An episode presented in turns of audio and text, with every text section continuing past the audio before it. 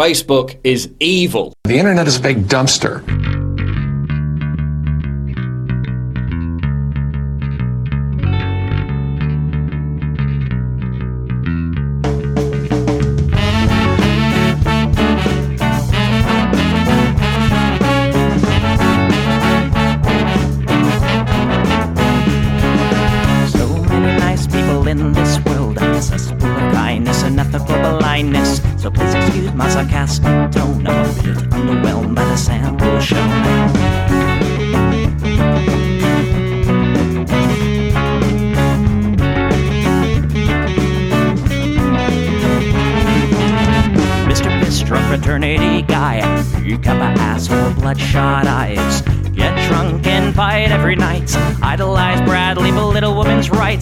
Rights. Homophobic, racist, and don't give a fucking hey. Do you think you can drive a bigger truck? So wear your baseball cap to the decide to let everyone know that you're a nice guy. So cool, was so impressed.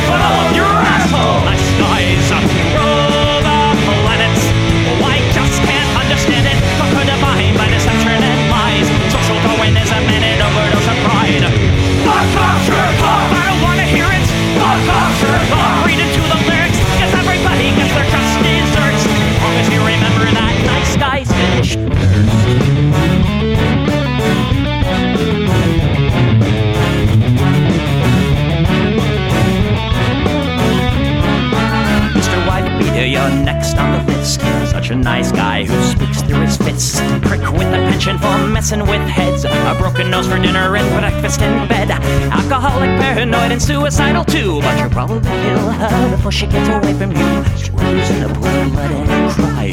All your friends say that you're a nice guy. Have a drink. This one's on me. Look, you're doing fine. Losing to your disease. Comatose. I'll pack your bags. Bury you like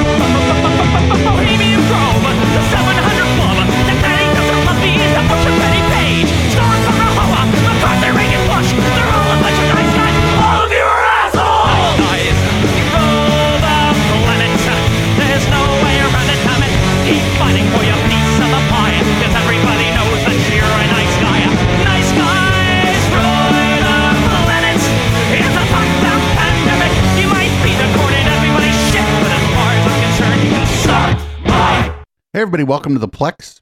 We usually do this show on uh, Sunday at 7 p.m. Pacific, but it is uh, Monday, Christmas Day at uh, 9 p.m. Pacific uh, because I was off last night. Had some uh, family stuff to attend to. As you can see, the lighting's a little festive with the green behind me. But don't worry, the stories uh, will not be festive. It will be the same old fucking stuff. Um, you can support this project I don't know, hitting an exclamation point tip in the chat if you are feeling generous, or um, streamlabs.com slash echoplex media. You can obviously just go to our website, echoplexmedia.com, and click the support tab for many ways to support this program. And um, even though it's fucking Christmas, this is what the people want. I don't hate the cops. There's a person inside when the truncheon stops. Oh, don't hate the cops. Oh, when the raiders come, who will protect the shops? Donate the cops. They're a sensitive bunch if you don't stop throwing your rocks. Snap, crackle, pop is the sound of a taser. Your body drops. Donate the cops. Oh, Donate the cops. Donate the cops.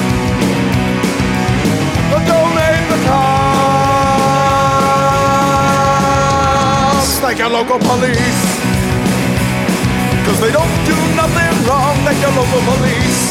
Got rid of the corruption and the racism is gone. They've been keeping the peace. Keeping homeless folks out of the parks and malls. Got a cure for your social disease. Follow the law, don't hate the cops. Follow the law, don't hate the cops. Cops. Follow the law, don't hate the cops.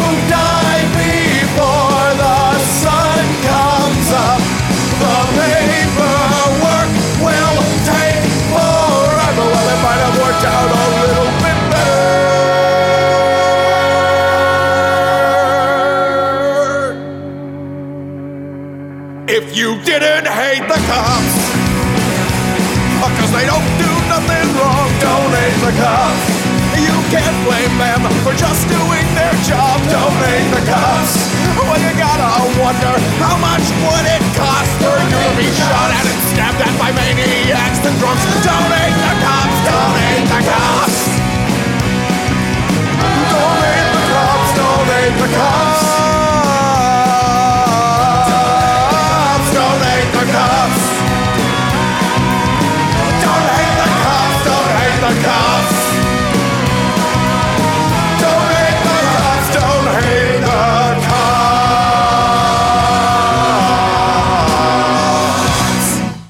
Everybody. It has been a hell of a year in the war on Christmas, but it looks like we've defeated the DeSantises, and that's good.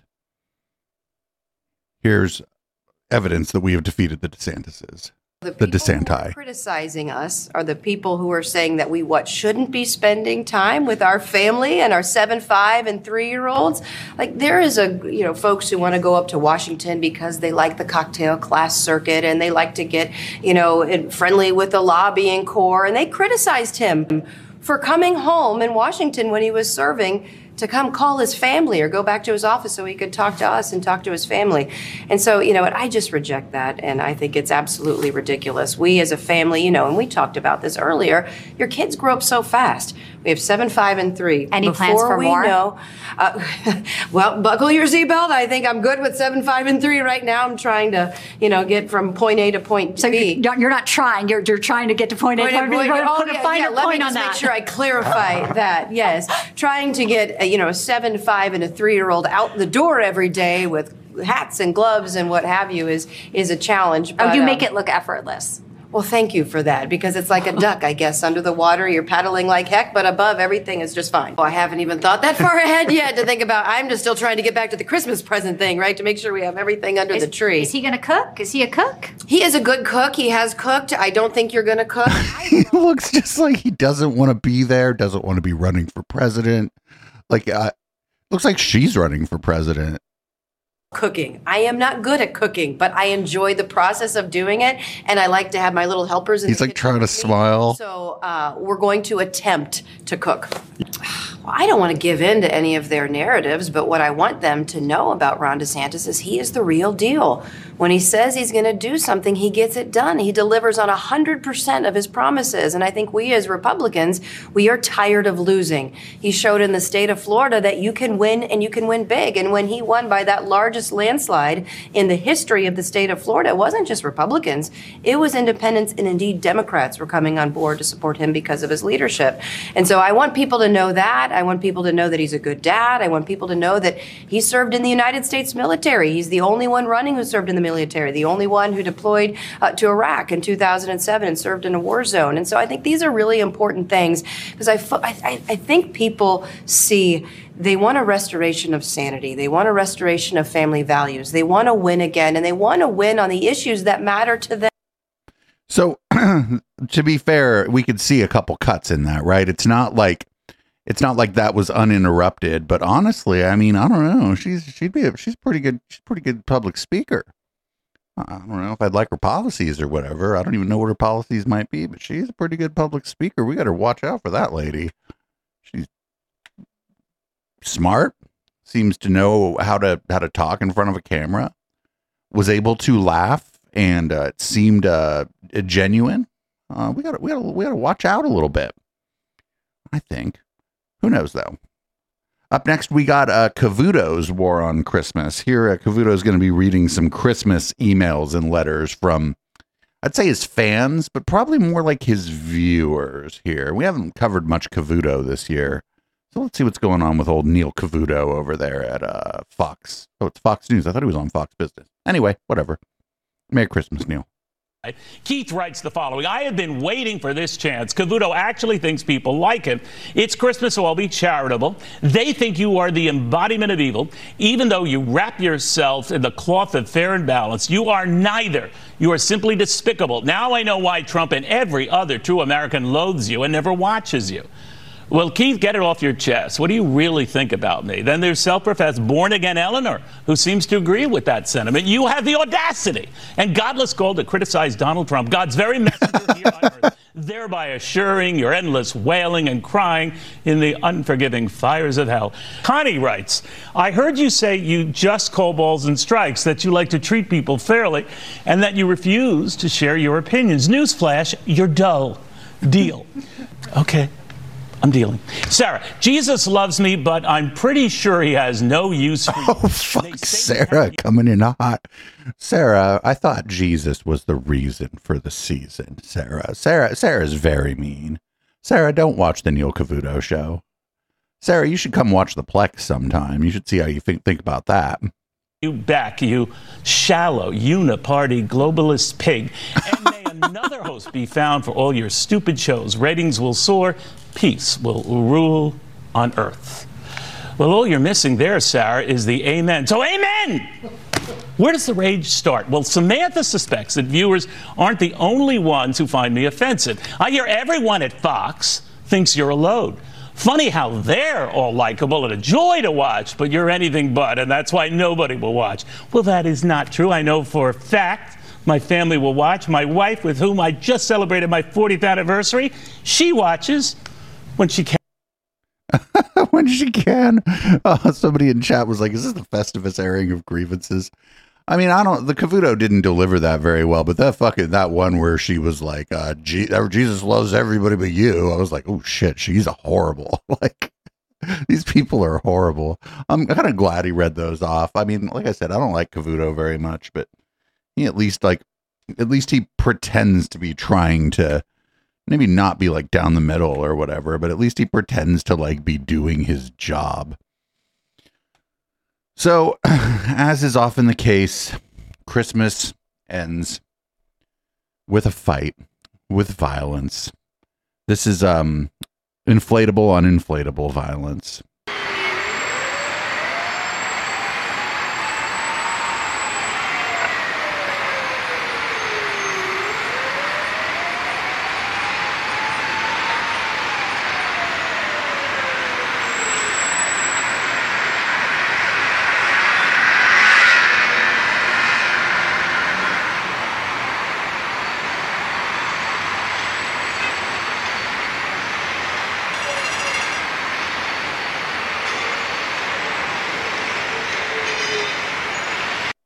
You'd have thought that was right outside of an Applebee's, but it, it wasn't. Nobody went to Applebee's on Christmas.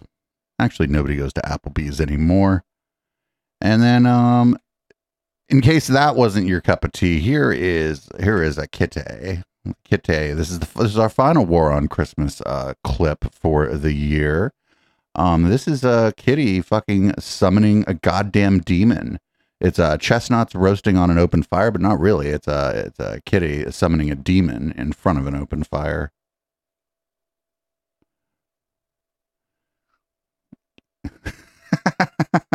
hail, hail Satan, kitty.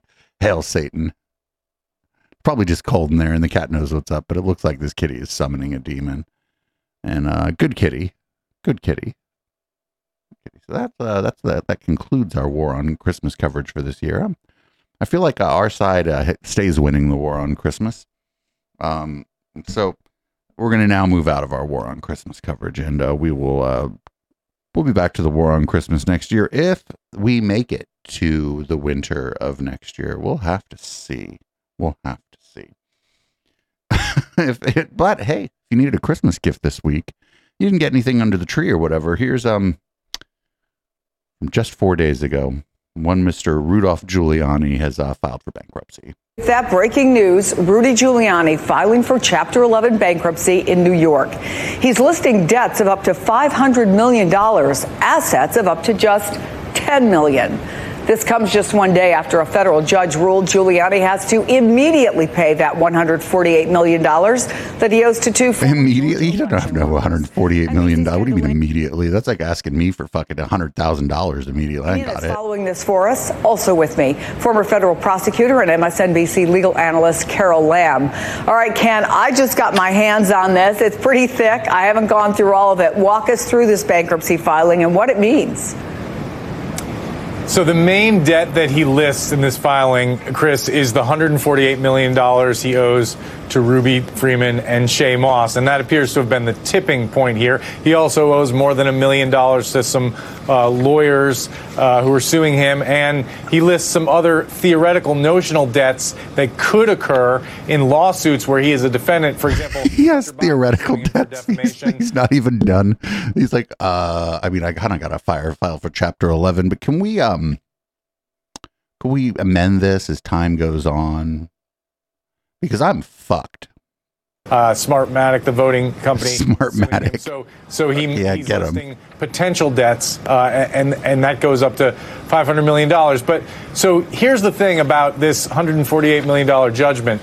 It it is likely not dischargeable in bankruptcy because it resulted from willful and malicious acts, which are not subject to bankruptcy protection. So whatever happens with this reorganization and and um, and the bankruptcy, this judgment will stay with him for the rest of his life. Now he can appeal it, uh, but the judge, uh, in imposing the uh, the, the judgment.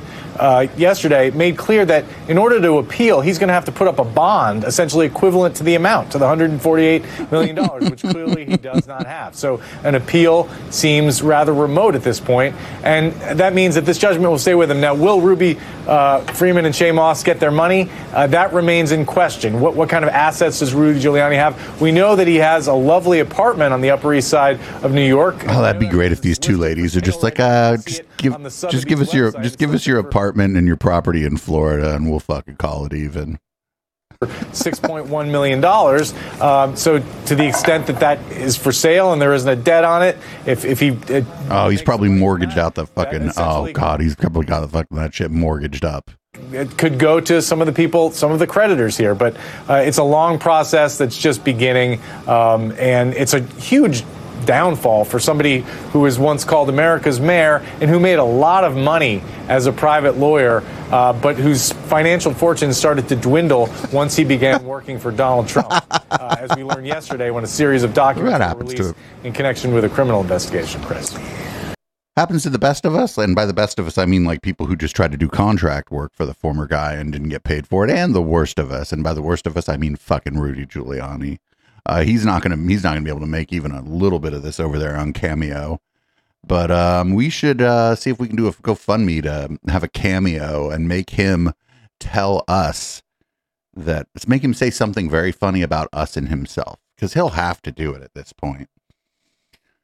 Up next, we're going to move on to the Colorado case where, uh, pending appeal, obviously, uh, looks like the former guy is not going to be on the ballot at all in Colorado. Here is a former uh, Antonin Scalia, law clerk and uh, pre- and a former Fourth Circuit judge, a pretty conservative guy, uh, all things considered here, with uh, his opinion on what went down in Colorado. the, the individual justices of, of the Colorado Supreme Court um, brought honor to their court and as- as well to the state and federal judiciaries uh, with their opinion tonight in this historic case. Uh, the, the court meticulously and methodically addressed seriatim the many state issues and federal constitutional issues that were involved in the case.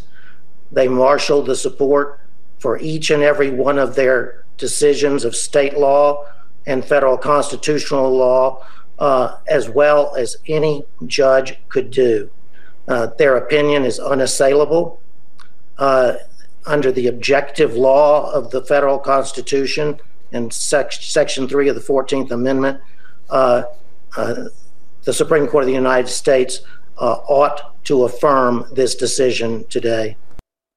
So these people, if you could imagine, uh, people who really like Trump really hate the Fourteenth Amendment, not just for this reason, but I saw people on Twitter telling they were like, "Oh, the Fourteenth Amendment is unconstitutional," and I was like, "I'm not even going to engage with these dumb motherfuckers. It is in the Constitution by definition. It is not unconstitutional. It was ratified and it is now in the Constitution. So the Fourteenth Amendment can't be unconstitutional. Um, you can not like it, I guess. That's my favorite amendment." Um, up next, we got Vivek, Vivek Ramaswamy. Vivek Ramaswamy is going to stand with Trump and, um, I guess, withdraw from the primary in Colorado.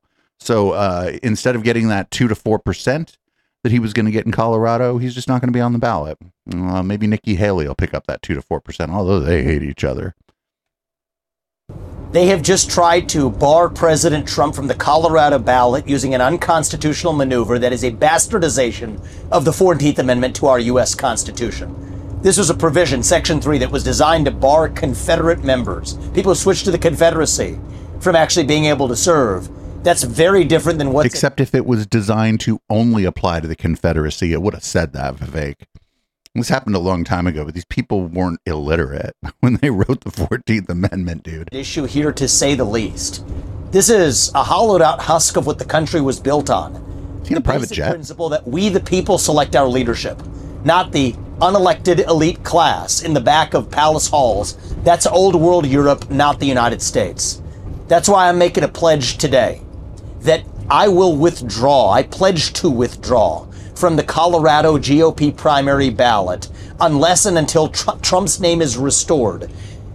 And I demand that Ron DeSantis and Chris Christie and Nikki Haley do the same thing, or else these Republicans are simply complicit in this unconstitutional attack on the way we conduct our constitutional republic. I refuse to be complicit in that. I think what they're doing is wrong.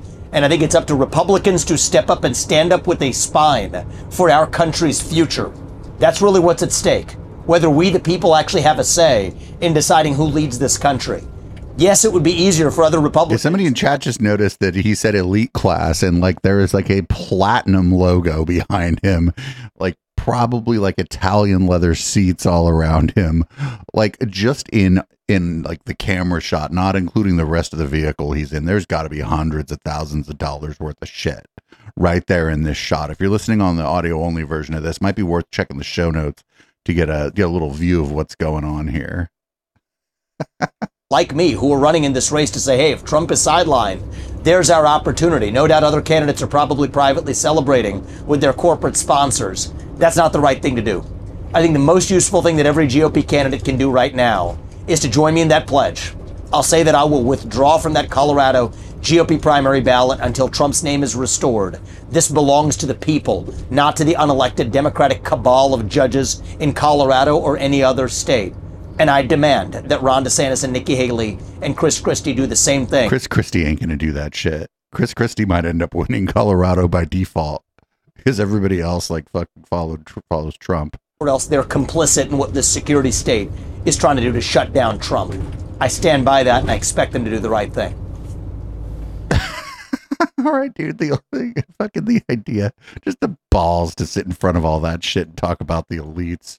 My God, you might as well have just opened the doors of a Lambo and gotten out and been like, "The elites are after you." Did you know that this uh, judgment, this this decision, was actually about raising Donald Trump's profile so that they could stop the juggernaut that is the Ron DeSantis campaign?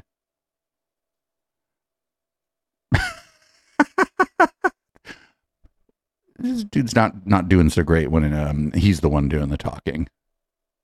But look, on all these things, what you're seeing the left do is they will use the power of the state to advance their agenda. And you see that with the Colorado Supreme Court. I mean, look, if somebody's convicted or something of, of some of these things, there was no trial on any of this. They basically just said, what, you can't be on the ballot? I mean, how does that work? What's the limiting principle for that? Maybe you could try reading it.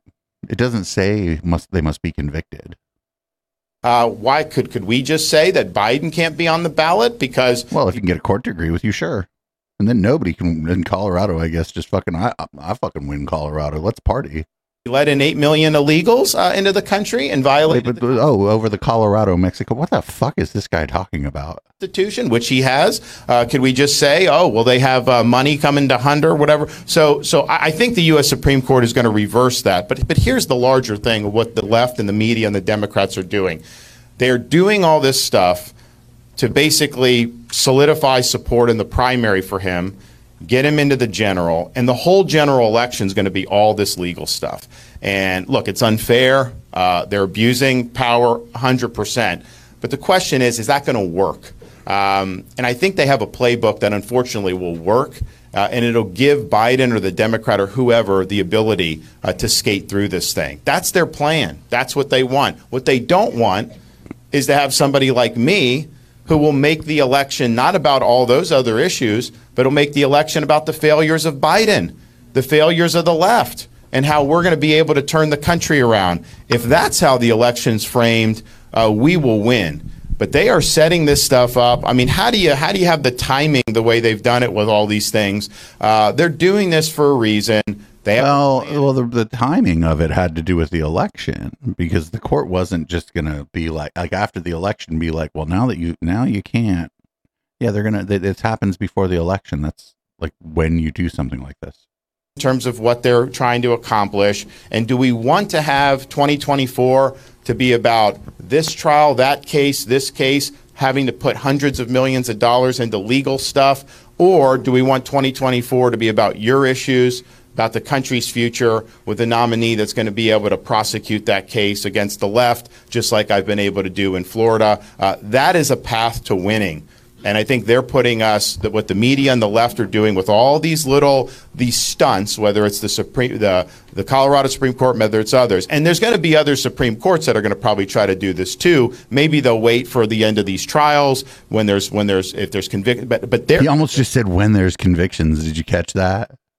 Liberal courts are going to try to. He just went down another point in the polls, if that's possible. So that's what we'd be walking into, and it's not fair, but that doesn't give us our best chance to be able to win and to be able to do this in a way. It's a hard enough job as it is. Yeah, uh, Ron, Ron, this isn't about you.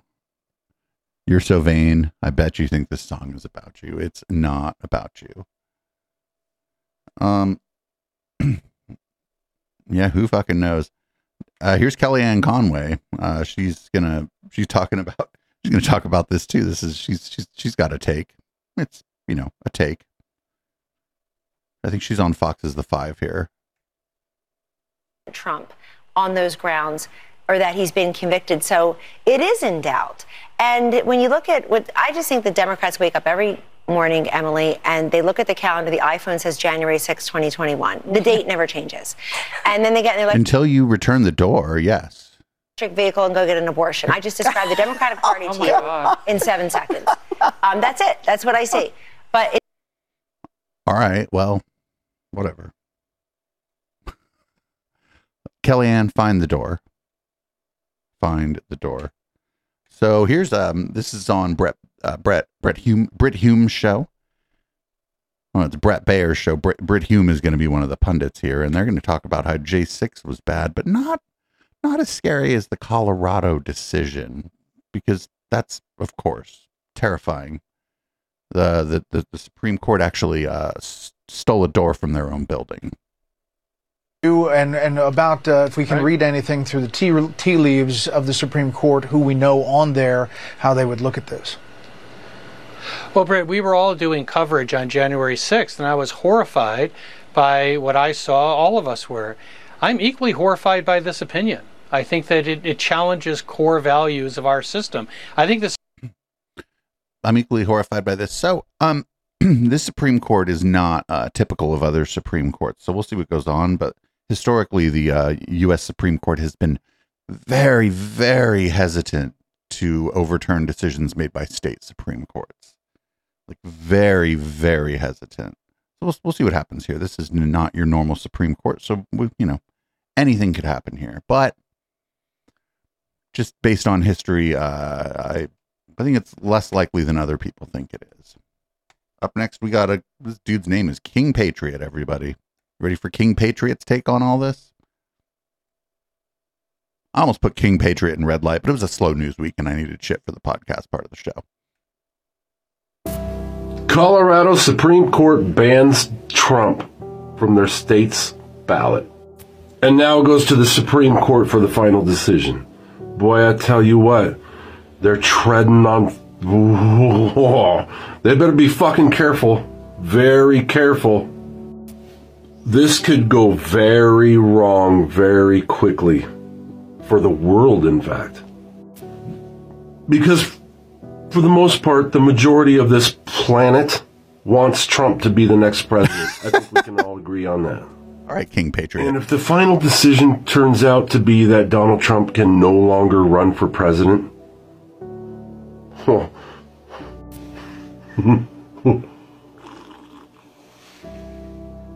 Oh, is he hiding that he's drinking a Bud Light? not only will just some Americans be pissed off, but the whole fucking planet. You fucked up, Colorado. Mm, I don't think the rest of the planet. Yeah, a lot of people don't care. Um, and a lot of people don't like him. Next, we got Laura Ingraham. Um, this one I don't really, I don't got to say nothing before it goes here. Let's just, uh, let's just let Laura cook here, shall we? Now, at this point, given what we're seeing in the courts, at the DOJ, and even in state AG offices, and given Democrats' Trump is Hitler rhetoric, is it not logical, at least to consider, maybe even to assume, that some on the left are hoping to spark some type of civil unrest here, which would be followed, of course, by a mass crackdown on civil liberties or the declaration of maybe a nationwide emergency? All as a way, a pretextual way, to usher in, I don't know, nationwide mail in voting. But that's, um, um, um, I think we, for all intents and purposes, don't we have that? Can't anybody in this country, almost, I think anybody in this country, any state can get a mail in ballot if they want it. I think that, uh, I think she's a little late here on this one. Up next, we got, uh, we got Lindsey Graham. Lindsey Graham just, uh, gonna sort of stick up for, uh, the former guy. help Ukraine. Border security is the key to Ukraine. Senator, we're running out of time here. I wanted to ask you about this 14th Amendment ruling by the state Supreme Court in Colorado. Where do you stand on that particular ruling and what can be done? It's not a rule of law based ruling. It is a political decision. The hatred of Trump is so widespread. You know, the Democrats want to pack the Supreme Court, abolish the Electoral College, make D.C. and Puerto Rico a state, and now. Those all sound um, packing the court. Um, I like the idea of rotating judges from the circuits, but anything's possible. Um, getting rid of the electoral college would turn us like every other fucking country. Um, the electoral college is stupid, and uh, turning DC into a state. Um, people, people. I, I want Puerto Rico to be a state too. I think that if they have to, if they're a protectorate, they should all be made states or be given the opportunity to be sovereign nations. But the idea that DC is not a state is ridiculous considering their population. Elections through H.R. 1. This Colorado Supreme Court made a political decision. In my view, there is no constitutional basis for the decision they rendered. I think it will be uh, a slam dunk in the Supreme Court. Donald Trump will eventually be on the ballot in Colorado. Uh, I think he will win the primary. You got a lot of good choices in the Republican Party, but this ruling uh, in Colorado is chilling to me, and it would set up a politicization of the presidential races would be bad for the country. But, Senator, I, I have to ask you uh, the president, former President Trump, continues to say he won the election. He's an, he claims to be an election right. denier proudly. Right. now, we teach our children right. when they lose something to shake the opponent's hand and move on. Are you concerned that the president is yeah. former president is not setting the proper standard going forward here, sir? Well, you know, Hillary Clinton didn't had the same view that she was cheated. He's not the first politician. Well, well, well that is, is, they keep doing this. This is apples and oranges. She conceded on election night, and um, when they clip her out of context, she's like, "This guy's illegitimate," and um, she conceded. That's it. She didn't do nothing. She didn't do nothing in the Rust Belt, and that's why she lost. Claim to have uh, been denied a, a, fair election. But here's what I would say I accept the election results of 2020. I'm worried about 2024. If President Trump puts a vision out improving security and prosperity for Americans, he will win. If he looks back, I think he will lose. So at the end of the day, the 2020 election's over. For me, we need to secure the ballot in the 2024 cycle. But Donald Trump's not the first person to complain about an election. But we have to end it there. We but complaining about an election is a very different, very different, um, very different matter than repeatedly saying that it, the, illegal means were used to um, to deny you your rightful place as the president of the United States. repeatedly saying that and repeatedly like just in as in the case of Rudy Giuliani, just fucking defaming and slandering random people who work at the fucking polling places. I mean, that's a little bit different than saying, "Hey, I think this guy's illegitimate." And some of some of what Hillary said was ill advised and whatnot, but a lot of it, when you see it too, it's clipped out of context. And if you watch the whole interview, you know, I think she should have leaned into this, like, "Look, I got the most votes. This really sucks. The system is broken." And I think that's what she should have leaned into. But whatever. Here's a, a Fox host on um, the potential impeachment of uh, one Mr. Joseph Biden story or the ninth story down. And in the last couple days, you need a microscope to find it. So, Lucy, there are on it. It's the ninth story down, and, uh, and, you need a microscope. Well, the ninth story down is in the same font as the other stories. With money from foreign outfits, not saying anything has been proven, but how can the media so easily dismiss an impeachment inquiry? Well, I'm actually not quite sure what case you're making here because if, in fact, I think an impeachment inquiry by Republicans against Joe Biden is going to really, really help Joe Biden in 2024. So if the media were carrying water for Joe and Hunter Biden on this particular story, I have to say, I think that they would be covering this from the rooftops. Why will it help Joe Biden? It helps Joe Biden because these impeachment inquiries, as we know from recent history, actually warm a president's base to to him. We saw that in both Trump impeachments. There's also the problem, I think, in, in this particular impeachment that there does not seem to be a there there. Hunter Biden is a person with addiction, with perhaps mental illness. It's a very sad story.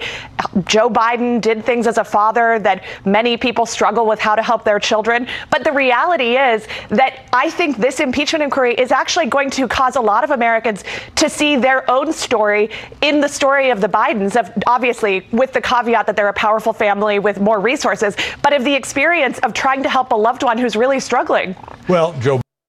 I I don't uh, necessarily entirely agree with her analysis, but there's something to what she's saying. That is the the the way in which uh, the Biden family has attempted to help Hunter Biden. Actually, I think makes them look good because they have not. I mean, outside of like the usual sort of influence peddling that the son of the the son of a powerful politician is able to do, which that's just the son of any powerful politician, if they are so inclined, will do.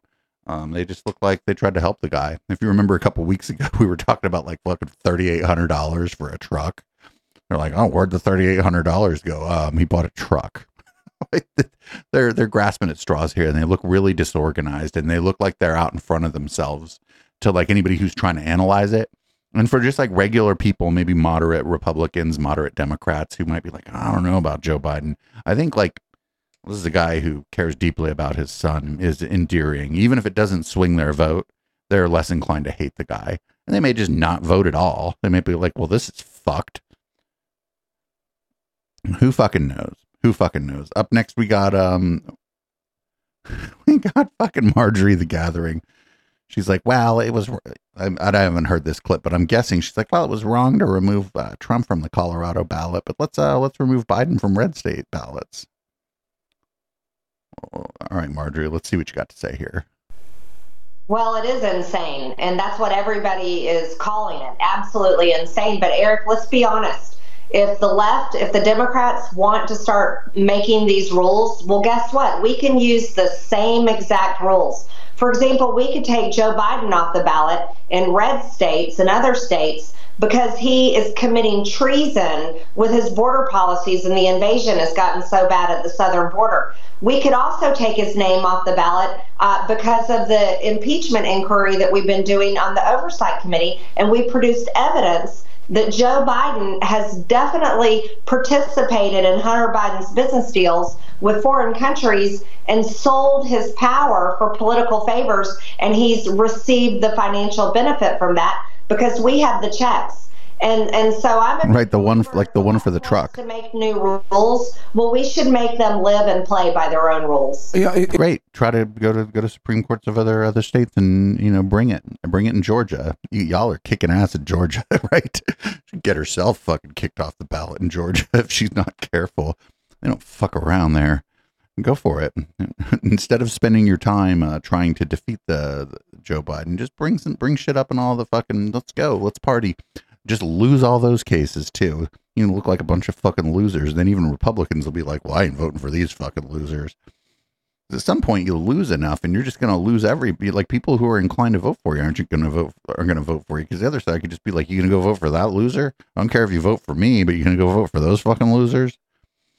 Although that's the Democratic Party we're talking about here, I don't think they were there. I don't think they have the um, the intestinal fortitude to uh, go with a, a, easy strategy like that that would be uh, effective, especially in swing states. We're you know, we're talking about the Democratic Party here. Here's Donald Trump talking about, of all things, Mein Kampf. It's crazy what's going on. They're ruining our country. And it's true. They're destroying the blood of our country. That's what they're doing. They're destroying our country. They don't like it when I said that. And I never read Mein Kampf. I I have actually. There's no problem. You can read that book. There ain't a problem. I, I if you're uh, interested in what happened in Germany in the late 20s through the early 40s, reading Mein Kampf is perfectly fine, friendo. You can read it. Yeah, like somebody said in chat, ain't well written. The prose is lacking, but you can read it. You'd be fine. He said, Oh, Hitler said that in a much different way. You know, they're coming from all over the world, people all over the world. We have no idea. They could be healthy, they could be very unhealthy. They could bring in disease that's going to catch on in our country, but they do bring in crime. But they have them coming from all over the world. God, the idea of like the diseased other is just like he's like, oh, I'm not, people are calling me a fascist. Here, let me tell you that people from other countries that come here, are, uh, we don't know, they might be fucking disease ridden. He's like, that helps, right? People don't think I'm a fascist anymore. here's from here's from uh, the Reawaken America tour last weekend. Here's uh, the least cool, I think, of the the Trump kids is Eric Trump.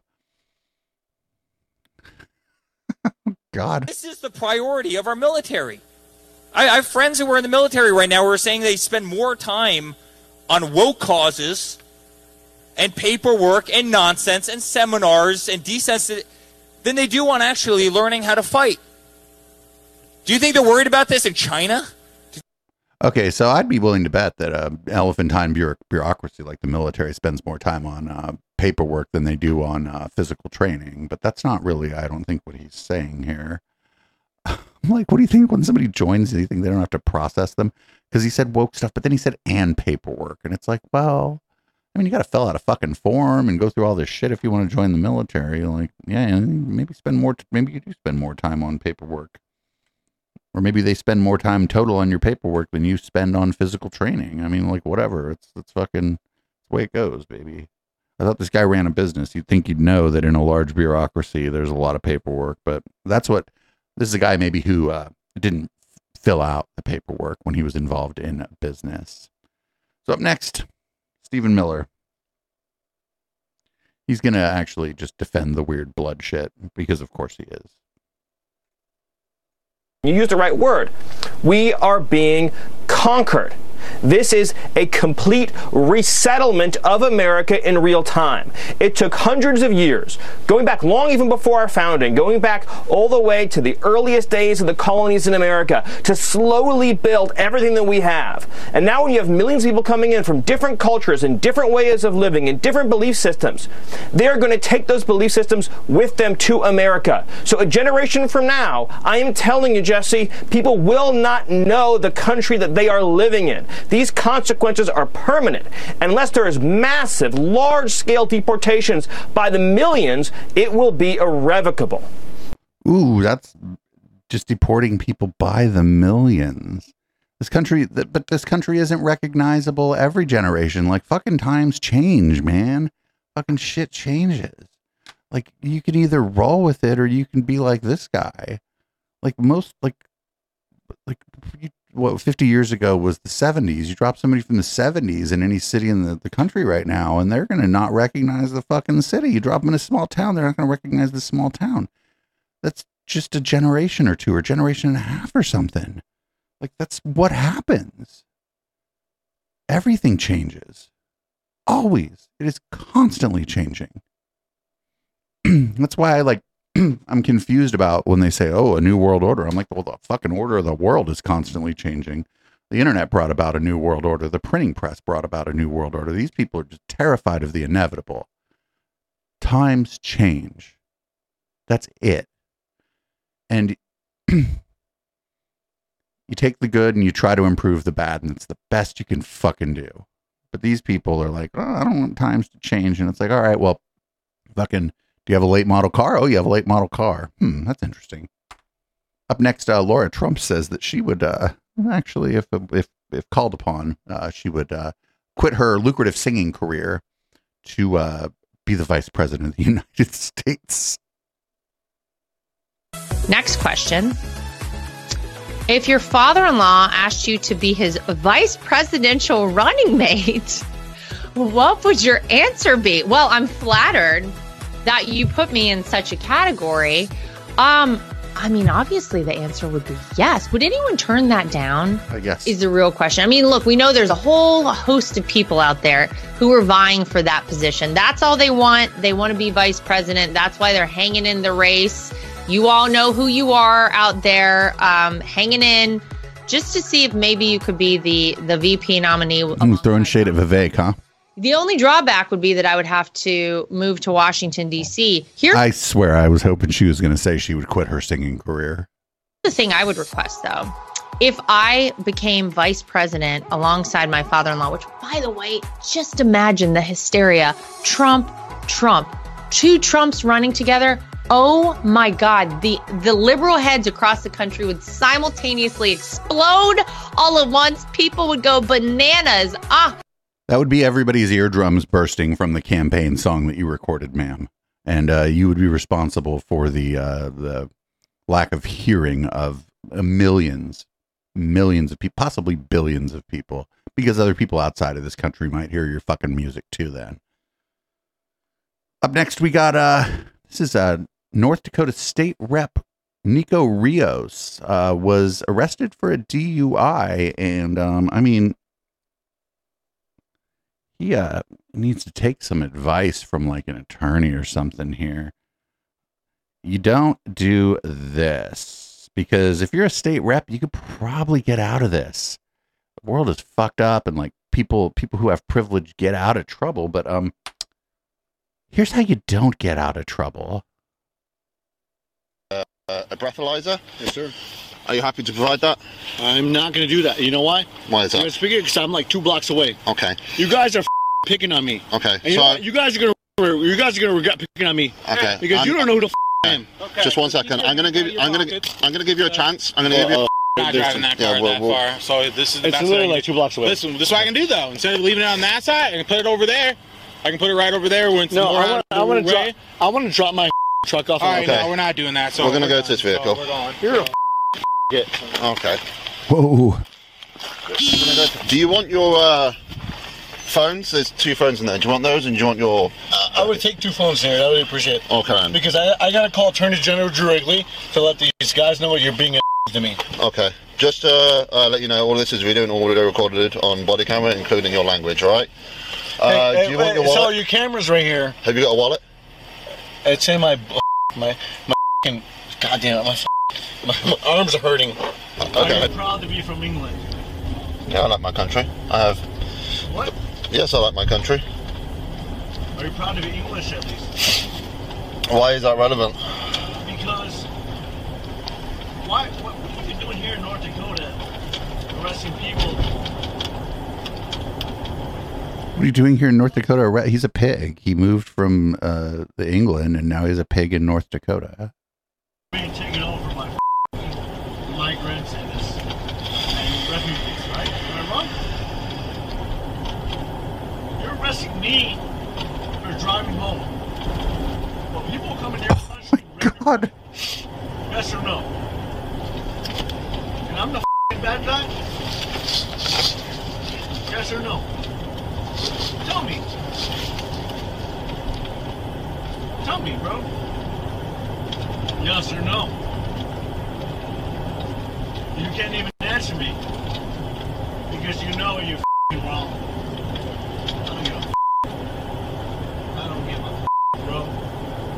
I'll fight for you. I'm gonna fight for the people in England more than you ever would, you little bitch. yeah, that's how you don't get away with this one. Um, it would have been like fuck the cops, but what if he would have said, you know what? Actually, I did move from the UK uh, to North Dakota specifically to uh, arrest people like you. He's like, you know, in the UK, we weren't allowed to carry guns, we weren't allowed to shoot people. Like being a cop there kind of sucked. At least here it's cowboy shit, and uh, now you know. oh man, that guy could have just got. A, he could have probably got away with it because he's a, like a state rep, but now he ain't getting away with it.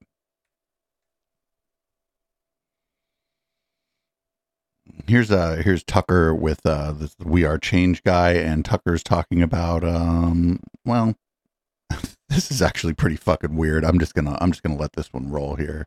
We're gonna let this guy cook. It's my personal belief, based on a fair amount of evidence, that they're not aliens.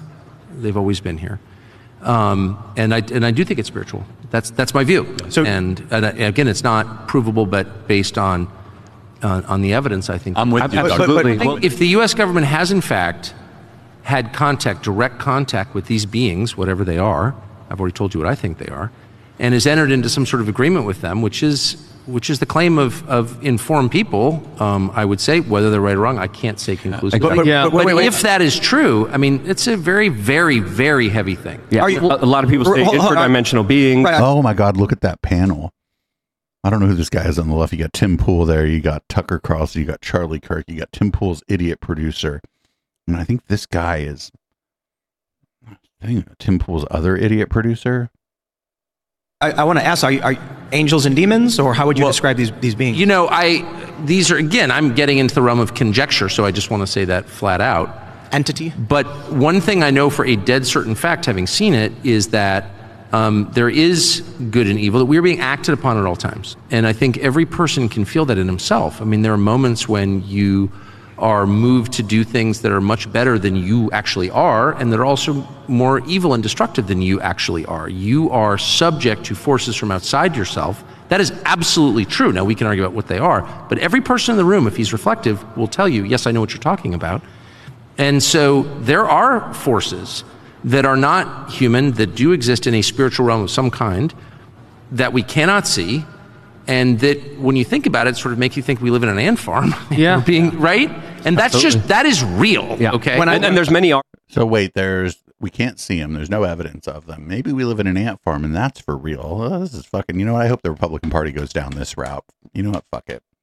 They'd at least be like alien people who believe in aliens are cool. If they'd like abandon all this weird QAnon shit with the fucking mole people and the fucking Pizzagate and just go full in on the, like the the aliens live among us, I feel like it would be to their benefit as a party and to the benefit of this um maybe what at some times occasionally strives to be a great nation. And uh it's so close to Christmas. Why didn't he just call them angels? The one person tried to be like, are they angels and demons? He could have gone with that because it's close to Christmas. But yeah, I'm hoping they go this route. I'm hoping Tucker just goes aliens. That'd be great. But he'd find a way to make the aliens like I don't know. He'd find a way to like compare them to immigrants or something. Up next is uh, one Mr. Charles Kirk. He's going to talk about how he uh, no longer appears on uh, Fox News. Really weird. Uh, uh, been a weird year in a lot of ways. We'll talk maybe a little next uh, Saturday when we do a little, try to do a little bit of year in review. Even Fox News be taking out the trash, and that's weird. That's fucking weird. But here's Charlie Kirk talking about not getting on Fox News anymore. I'm going to kind of not break some news, but what's missing? We don't have a single person from Fox here, Yes. right? And in years past, I we gave you the opportunity just now. I was hoping you'd say. Yeah, and I, I'm being nice. I, I love Fox. They've been very good to me. Sure. I hope we can heal our relationship because for whatever reason, it's gone off the reservation since Tucker's departure. Yeah. I haven't been on, so it's not exactly you know. You just That look at saying off the reservation is so bad. Right. you can just look at Grabien, no Charlie Kirk for nine months, right? And so we had to kind of do an event without Fox, and that was a great thing, man. Because Yeah. sometimes, uh, sometimes desperation is the mother of innovation, right? So we kind of grew accustomed to love him, Jesse Watters, love him, Greg Gutfeld, but that wasn't a thing. We couldn't do it. They're not allowed to be here, right? And so we kind of sat in the conference room. We said, well, let's redesign the whole mantra. Like, let's go culture. Let's still do the politics thing. And They're like, listen, Greg, we let you steal the Garfield logo, and we're not letting you go to Charlie's event. That's all. And Jesse Watters probably they if they didn't give him like a chauffeur or somebody to drive him there, he wouldn't be able to find that shit anyway. So we're getting kind of close to the end of the docket this week. It was a bit of a slow news week. We got four here, but they're gonna. I think this next one might be a little bit long, but um, we're gonna get into red light a little bit quick this week. We'll go ahead and give this show away as a freebie uh, to anybody who wants the whole show tonight. Bret Weinstein, who is on what we call academic probation around here, which means that we do not run him in long form, except for when uh, Marcus, a homozygote, is on the show with us, uh, is still kind of mad that uh, fucking Elon Musk blocked him on Twitter. I think it's a fucking only cool thing Elon has done, actually, since he took over Twitter, was to block Bret Weinstein. And I think he just blocked Bret Weinstein because he annoyed him. He just uh, I think just yesterday he had a conversation with Alex Jones, Andrew Tate, um, a couple other ones, uh, Vivek Ramaswamy. It was quite an interesting. It was a Twitter space, and to have these characters all in one area talking was really interesting. I just um yeah. Yep. I will say, uh, okay, that is interesting. Yeah. But oh, he mad. Oh, he's so mad. They're not letting him sit at the, I would say the cool kids table, but I'm not sure that's quite accurate. as as I think I mentioned on the Dave Rubin report, Elon has me blocked. That means I couldn't participate in the discussion around or even the poll that he took on whether to bring Alex Jones Oh, poor Bret. Wah. and I couldn't participate in that Twitter space. And so this is They should have unblocked him and then just not giving him speaking permissions. I don't like any of those fucking people, but if they were gonna fuck Bret, fuck with Bret Weinstein, I'd be like, all right, whatever. You you you get a pass today. I, I cannot understand this unless I just simply play no role in the free speech discussion. Oh, poor Bret. Aw, poor Bret. It would seem that having made some personal decision to um, block me, what am I supposed to say? Hmm. That I'm, yeah, I think it's really great that Elon Musk held a space with these people yesterday when I can't even see that it's happening. The, there, so Does Bret know about a sock puppet account? I bet this guy's like five sock puppet accounts. Elon, if you're watching, he's not. You have no idea how destructive it is of your platform to block somebody yourself. you are a large fraction of what's taking place on that platform, and it isn't. Uh, it isn't a minor fact when um, your account becomes invisible, right? I have to infer even what's being discussed because I can't see it directly. And I don't think that was your intent when you did it, but please undo it because if you're really about free speech, this is not helping. This means that every time somebody raises what you're doing with me, I have to say, I can't really embrace this because at the moment I can't even see it. Right. like you said earlier, we we got to band together. You know, we've got this big Goliath in front of us. We got to stick together. There's not there's not a ton of us. Right. But there are very yeah. few and we're going to need to trust each other and we're going to need we're, we're going to need to play well and we're going to need some luck.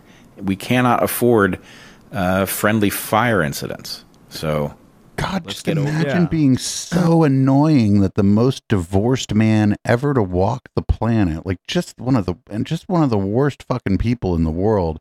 It's like ah, this guy's fucking annoying. Like, because Elon is like puts up with a lot of fucking. Like, I don't even know if he puts up with it. He thinks those people are cool, like Cat Turd and fucking.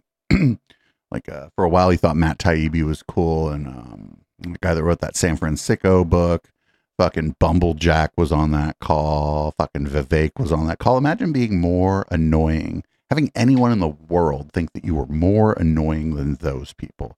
Even even if it is apartheid Clyde who thinks that you're more annoying than those people. This has gotta this has gotta really sting. This has gotta really sting. We got another clip from this. Is there any chance of you two guys becoming buddies again? I don't think they ever were buddies.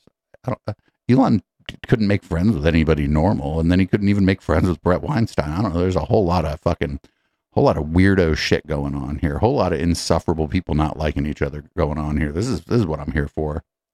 I love this shit. It's another Christmas gift.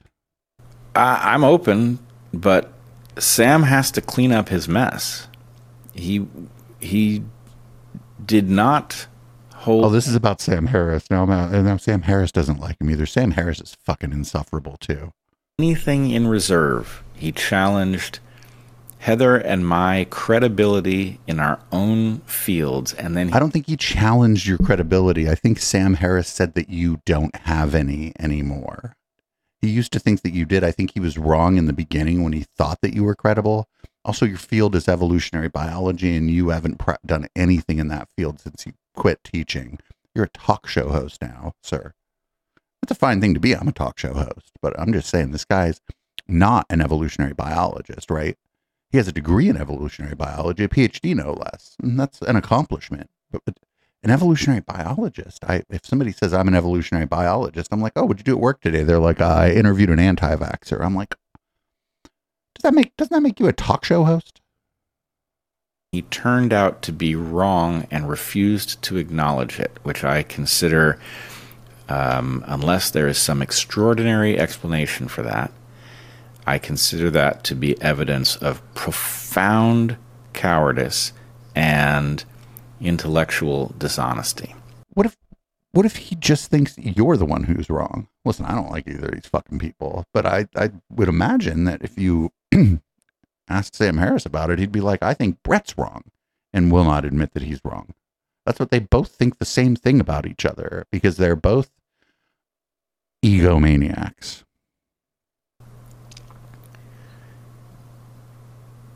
Now, Yeah, what, what oh, Sam sorry. has to do to find his way back is to recognize his error and to own up to it. And I wouldn't mind hearing how it is he got there, but pretending that he had it right, that I guessed correctly based on evidence that really pointed in the other direction, and it was just the accumulation later of evidence that turned out to make my position seem prescient when in fact it. So he's only talking about the COVID stuff, and on the COVID stuff, Sam Harris was just like, I think that the people who have studied virology and public health are probably more likely to be right than other people. And that's generally my position on it too. Had been foolish. That's nonsense. That is not a robust thought. And what's more, you can. Yeah, you don't need to. You don't get to have robust. If you're like uh, Sam is also a talk show host. He has a degree in um, neuroscience. Uh, I'm a talk show host. I have a degree in political science. So I don't get to have really robust thoughts about virology and public health. Public health and political science may intersect in some ways because it's like political communication essentially, but I haven't done shit, man. I, did like network security analysis and, um, uh, and I, you know, then I was a, a sysadmin for a while, and then I was like reselling network equipment and doing network installation, and then now I do this. And so I really don't get to have robust thoughts on fucking virology, and neither does neither does Bret, and neither does Sam. The difference is that, surprisingly enough, Sam Harris and I sort of have the same position: is that we're not really the ones who are going to have robust thought about this, and we're going to defer to the experts. Are the experts going to get it wrong? Yeah, sure, sometimes. But there are mechanisms in science. Some of them are broken. Some of them need uh, need work. Some of them and many of them work fine, and uh, it, it, all it all works itself out. And if you would have followed the um, advice of public health experts, you would have mostly been pretty good. Some of it was incorrect, but it was incorrect only insofar it, as it would have inconvenienced you. That this is garbage because he refuses to talk to me about it. And there's a reason for that. It would be very embarrassing if he deployed that argument and I got to respond. So it requires me not to be in the room in order for him to say stuff like that. So um, I would love it. Yeah, Sam I'd love to clean see up his mess, but I'm not expecting it.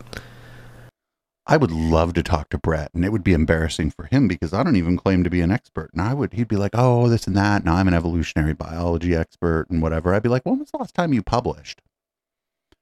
When, when was the last time you did any evolutionary biology? To, uh, to the extent that evolutionary biology is the right field even to examine vaccines and public health, I'd be like, "Well, that's great. What what are you doing?" He's like, "Oh, I um, you know, I've been talking about it." I've been like, "Oh, me too." So we do the same thing. it would, it wouldn't go well. That's why he won't talk to somebody like Sam Seder, um, nobody like Dave Pakman, just anybody who's going to be skeptical of his claims. He won't talk to them either. And Sam won't. I think Sam doesn't want to talk to Bret because I think he's finally it took him long enough. He decided that Bret is a fucking charlatan. I don't know what to tell you. So I got three more here. This one's real quick. It's uh, it's all beef and benzos. Jordy Pete. Uh, he's actually going to review uh, a T-shirt. Um, obviously, you'll see this and you'll realize this is a joke, but it's a funny joke. Well, I think it's. I think you really want to know what I think. Yeah, man, I'd, I'd love to know what you think. I think it's honestly. revenge against God for the crime of being. That's really what I think. Hmm. It's Cain. Right, and it's just supposed to be a funny shirt. My friend made it. What if I take him out in the field and beat him to death? How do you feel about that? Nah, don't do that. Oh, I was like, should I put that in red light? But again, there was just I just slow news week, so I had to put that in the regular part of the show. And we got uh we got this here. This is um this is pretty funny. I love it when uh love it when the most popular podcaster in the world just totally gets it wrong and then like tries to backpedal. Here's uh, Joe Rogan and his guest, whoever the fuck it is, uh, attributing attributing something that Donald Trump said uh, to Joe Biden, and then trying to like basically uh, make excuses for what they've done. Well, you know, there's people that voted for Biden that are doing it now. That, Yeah. they're like, I, what did I do? Right. Like, what did I choose? Like, how is this guy? Yeah, you just can't listen to an interview where he's saying some of the stuff he says that just makes no sense at all. It's like you, you can't listen to those interviews and feel like you made a good decision. I, I don't know how you Did you hear what he said like yesterday or a couple days ago? He said, he was talking about the Revolutionary War. He's like, one of the reasons why we lost the Revolutionary War, one of the problems with the Revolutionary War was they didn't have enough airports. Yeah. Have you seen that? I saw that. Like what that? Like pull him. It's imagine if- crazy. If, you were if you had any other job and you were talking like that, Yeah. they would go, "Hey, you're done." A few moments later. The same stable genius that said the biggest problem we had in the Revolutionary War is we didn't have enough airports. Whoa. So did you hear that, Joe? That he didn't say that the problem was that we don't have enough airports. He said the same stable genius who said that the problem with the Revolutionary War is that we don't have enough airports. So uh oopsie. Oopsie. Yeah, that's it. Whoa. what? like it drives me crazy. This these people he, what does he have to do all day but his show? This is what he does. This is all he does. That's all he does. He doesn't do anything else. It's his job. for for the record. Is that fake? It's not fake, but he was referencing Trump saying that. Here's what Trump saying it in 2019. Oh. Donald Trump said something about that. He didn't say G- Jesus. He said a stable genius, and that's where the, the oh. transcription. Let me hear what it says. What did he say? In June of 1775, the Continental Congress created a unified army out of the revolutionary forces encamped around Boston and New York, and named after the great George Washington, Commander in Chief. The Continental Army suffered a bitter winter of Valley Forge, found glory across the waters of the Delaware, and seized victory from Cornwallis of Yorktown. Our army manned the airport. It ran the ramparts. It took over the airports. It did everything it had to do. Oh, okay. Yeah. so he fucked up. yeah, he did. But I feel like oh, oh, oh, so you can tell too. It sounds like a little different. He's like you can tell he like messed up his words, but Yeah. yeah, He's- yeah. I don't know. Took over the airports. Well, that's It the thing funny. about that's the thing about media these days. It's like right. You, you, gotta know. look into it. That's the thing about media these days. Motherfucker, you the Joe is the media. You don't get to simultaneously be the number one podcaster in the world and then not be the media. oh, they, their tone was a little bit different uh, when it turned out that they were just wrong. It wasn't that Joe Biden made the same mistake. It's that Joe, uh, like, kind of inarticulately or whatever, made fun of Trump for what he said before. Got one more. Everybody, here's James O'Keefe. James O'Keefe, since he uh, left Project Veritas, he's um, Guess he's kind of living his best life. Let's be honest here. And after this, we're going to go into red light.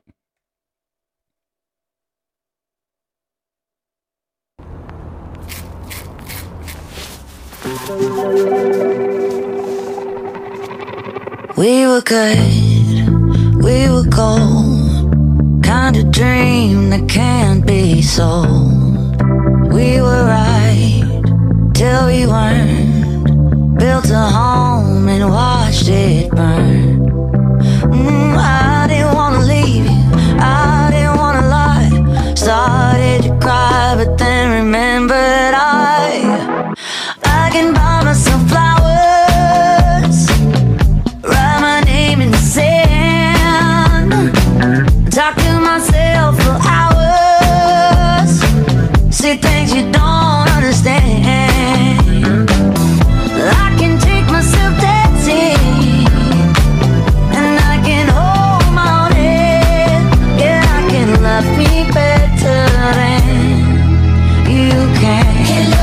Join us at the James O'Keefe After Party, 8 p.m. tonight. James also goes on the Amfest stage tomorrow morning at 10 a.m., followed by our very I mean, at least he's having fun, right? He always wanted to do musical theater, and that's what he's doing. So I guess that's the podcast. Uh, everybody, if you're listening on Spotify, Apple Podcasts, or whatever, head on over to patreon.com slash echoplex. You can get it for free. Um, you just download the audio or the video. Uh, live viewers, uh, thanks for uh, toughening out, toughing it out on yet another night of uh, rough roads here on the information superhighway. Though I, it is not the same problem as before. I think it's just everybody's home for um, Christmas and watching Netflix and congesting the network. Because the problem we were having before was much more significant. Um, should uh, not be the same problem tomorrow. And uh, this will probably be the last regular episode of the Plex for the year. So uh, thanks everybody who listens to the podcast and watches on YouTube, that kind of thing. And um, with that, this is uh, a Boomers by Periscope. And uh, I usually would have to change the color of my lights, but I don't have to do that. So I'm just going to change the contents of my beverage, and uh, we'll be back with red light. Uh, don't don't go anywhere. Or I don't know. You can leave if you want. I don't care. It's free country for now.